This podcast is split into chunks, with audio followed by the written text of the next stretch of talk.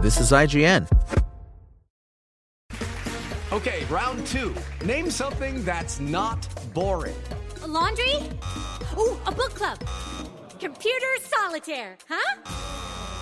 Ah, oh, sorry, we were looking for Chumba Casino. That's right. ChumbaCasino.com has over 100 casino style games. Join today and play for free for your chance to redeem some serious prizes. ChumbaCasino.com. No purchase necessary. Full prohibited by law. 18 plus terms and conditions apply. See website for details. This is IGN. Superman and Lois series premiere. Pilot review by Jesse Schedeen. Brought to you by State Farm. Like a good neighbor, State Farm is there. Note, this is a spoiler free advance review for the first episode of Superman and Lois, which premieres on the CW on Tuesday, February 23rd at 8 p.m. Eastern Time.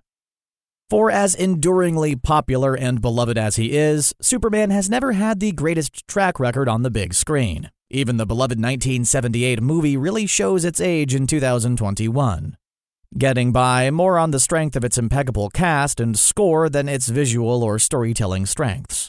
And it's not as if DC has found much success with recent reboots like the slavishly Donner faithful Superman Returns or Man of Steel, a bad Superman movie starring a great Superman actor. Between Supergirl, Smallville, and Superman the Animated Series, it really does seem as though the Superman family shines best on the small screen. Thankfully, Superman and Lois seems eager to continue that trend, giving DC fans a heartfelt, character-driven approach to the franchise that proves to be surprisingly different from the usual Arrowverse crop. Superman and Lois is ostensibly a spin-off of Supergirl, with Tyler Hoechlin and Elizabeth Tulloch reprising their respective roles. In practice, though, the new series might as well be set in a standalone universe completely separate from the rest of the Arrowverse family. The pilot episode never once references the many characters and conflicts we've seen play out since Arrow's 2012 debut. That completely blank slate approach will potentially alienate the more hardcore DC fans in the audience. The very premise of the series raises a lot of confusing continuity questions the premiere doesn't attempt to address. But showrunner Todd Helbing and his team are no doubt hoping to cast a wider net with this latest Arrowverse spinoff. A Superman driven series is inherently more mainstream friendly than, say, Legends of Tomorrow. Forget about the particulars of how this series may or may not be building on the Supergirl foundation, and the question of whether Supergirl Season 5 would have given us a more direct bridge to Superman and Lois had the season not been cut short by the pandemic. What matters is that Hoechlin and Tulloch finally have a place where they can make these characters their own, it's been obvious since Hoechlin debuted as Kal-El back in the Supergirl Season 2 premiere that he has the right presence and demeanor to be the Man of Steel. And Tulloch has shown promise in her limited Arrowverse appearances, but neither actor has appeared in Supergirl as often as they really deserve. This spin off is, if nothing else, a chance for the CW to finally make up for lost time. Fittingly, that includes giving both characters a proper long overdue introduction, the pilot initially takes a step back to briefly trace the course of their shared history together. We get new takes on iconic moments like Kal-El's space pod crashing in Smallville, Lois and Clark's first meeting, Superman's debut in Metropolis, and numerous other victories and defeats along the way. Again, you don't need to be familiar with these particular incarnations of the characters to be utterly charmed by this montage. It allows the series to set a clear tone for itself right off the bat one that borrows liberally from the Christopher Reeve era, but mixed with the down to earth feel of early Smallville and the earnest humor of The Flash. Hoechlin and Tulloch immediately click together in a way they were never quite allowed to do in their sporadic Supergirl appearances.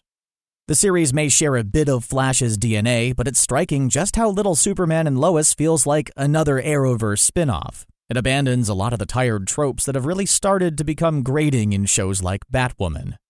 There's no backup team of snarky, attractive tech dorks ready to pitch in, just Clark's gruff father in law, General Sam Lane, Dylan Walsh. It helps that Lois and Clark are themselves established veterans, long past the usual romantic and professional struggles facing the Barry Allens and Kara Danverses of the Arrowverse. Even the look and feel of the world is different, thanks in large part to the rural Smallville setting and the fact that much of the series is shot in Surrey rather than Vancouver.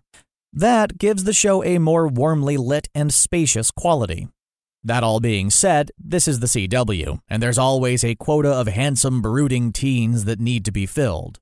Superman and Lois stands apart from all other versions of the Superman mythos in that it features this dynamic duo trying to raise twin teenage sons. The idea of Lois and Clark being parents isn't entirely new, as Jon Kent has become a mainstay of the Superman comic since 2015. But in this case, there are both Jon, Jordan Elsass, and Jordan, Alexander Garfin, rounding out Superman's nuclear family. As the trailer reveals, there's just one problem. Neither son is immediately aware their father is the most powerful and beloved superhero in the world. There's a lot that could go wrong with this particular wrinkle, but the twin sons angle works well enough at this early stage. It allows the show to become a sort of reverse Smallville, with Clark himself now acting as the mentor to sons just beginning to come to terms with their true places in the world. Elsass and Garfin make strong first impressions in the premiere. While initially they seem pigeonholed into opposing roles, Jon as the popular jock and Jordan as the brainy, awkward loner, by the end the characters and performances gain enough depth to shake free of those shackles. In general, this episode succeeds in painting most of its main cast with fairly nuanced strokes. That's especially true for Erik Valdez's Kyle Cushing, husband to Clark's old flame Lana Lang. Emmanuelle Chriqui. Early on, he comes across as a stereotypical small town guy who's jealous of the fancy city slicker who used to date his wife. But Kyle pretty quickly develops new layers and even becomes downright likable. For a show as concerned with reflecting the bleak social and economic realities facing families in 2021, Kyle winds up becoming a very necessary counterpoint to the Kent Lane family. It's fortunate the characters themselves avoid devolving into stereotypes and tropes, because the actual plot of the premiere episode is disappointingly straightforward. It's tasked with establishing the series' status quo above all else, and viewers will probably see most of the plot twists and reveals coming a mile away. There is a new enemy in the form of the Stranger, Wole Parks, an armored Superman hater who pops up whenever the episode needs some action to break up the family drama. The predictable plot is a bit of a letdown, but this is a pilot episode after all. And to be fair, the scenes with the stranger do have their benefits. For one thing, the quality of the visual effects in these scenes is better than average for the Arrowverse. That's encouraging, given that past Arrowverse crossovers have never done a great job depicting the Man of Steel in action.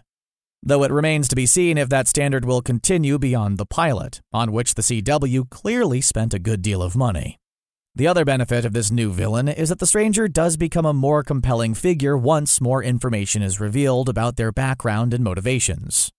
Much like how those early Harrison Wells stingers really set the tone for The Flash Season 1, what we learn about the stranger is enough to give a much better sense of what this series is truly about, and how the family angle will intertwine with the superhuman side of Clark's life.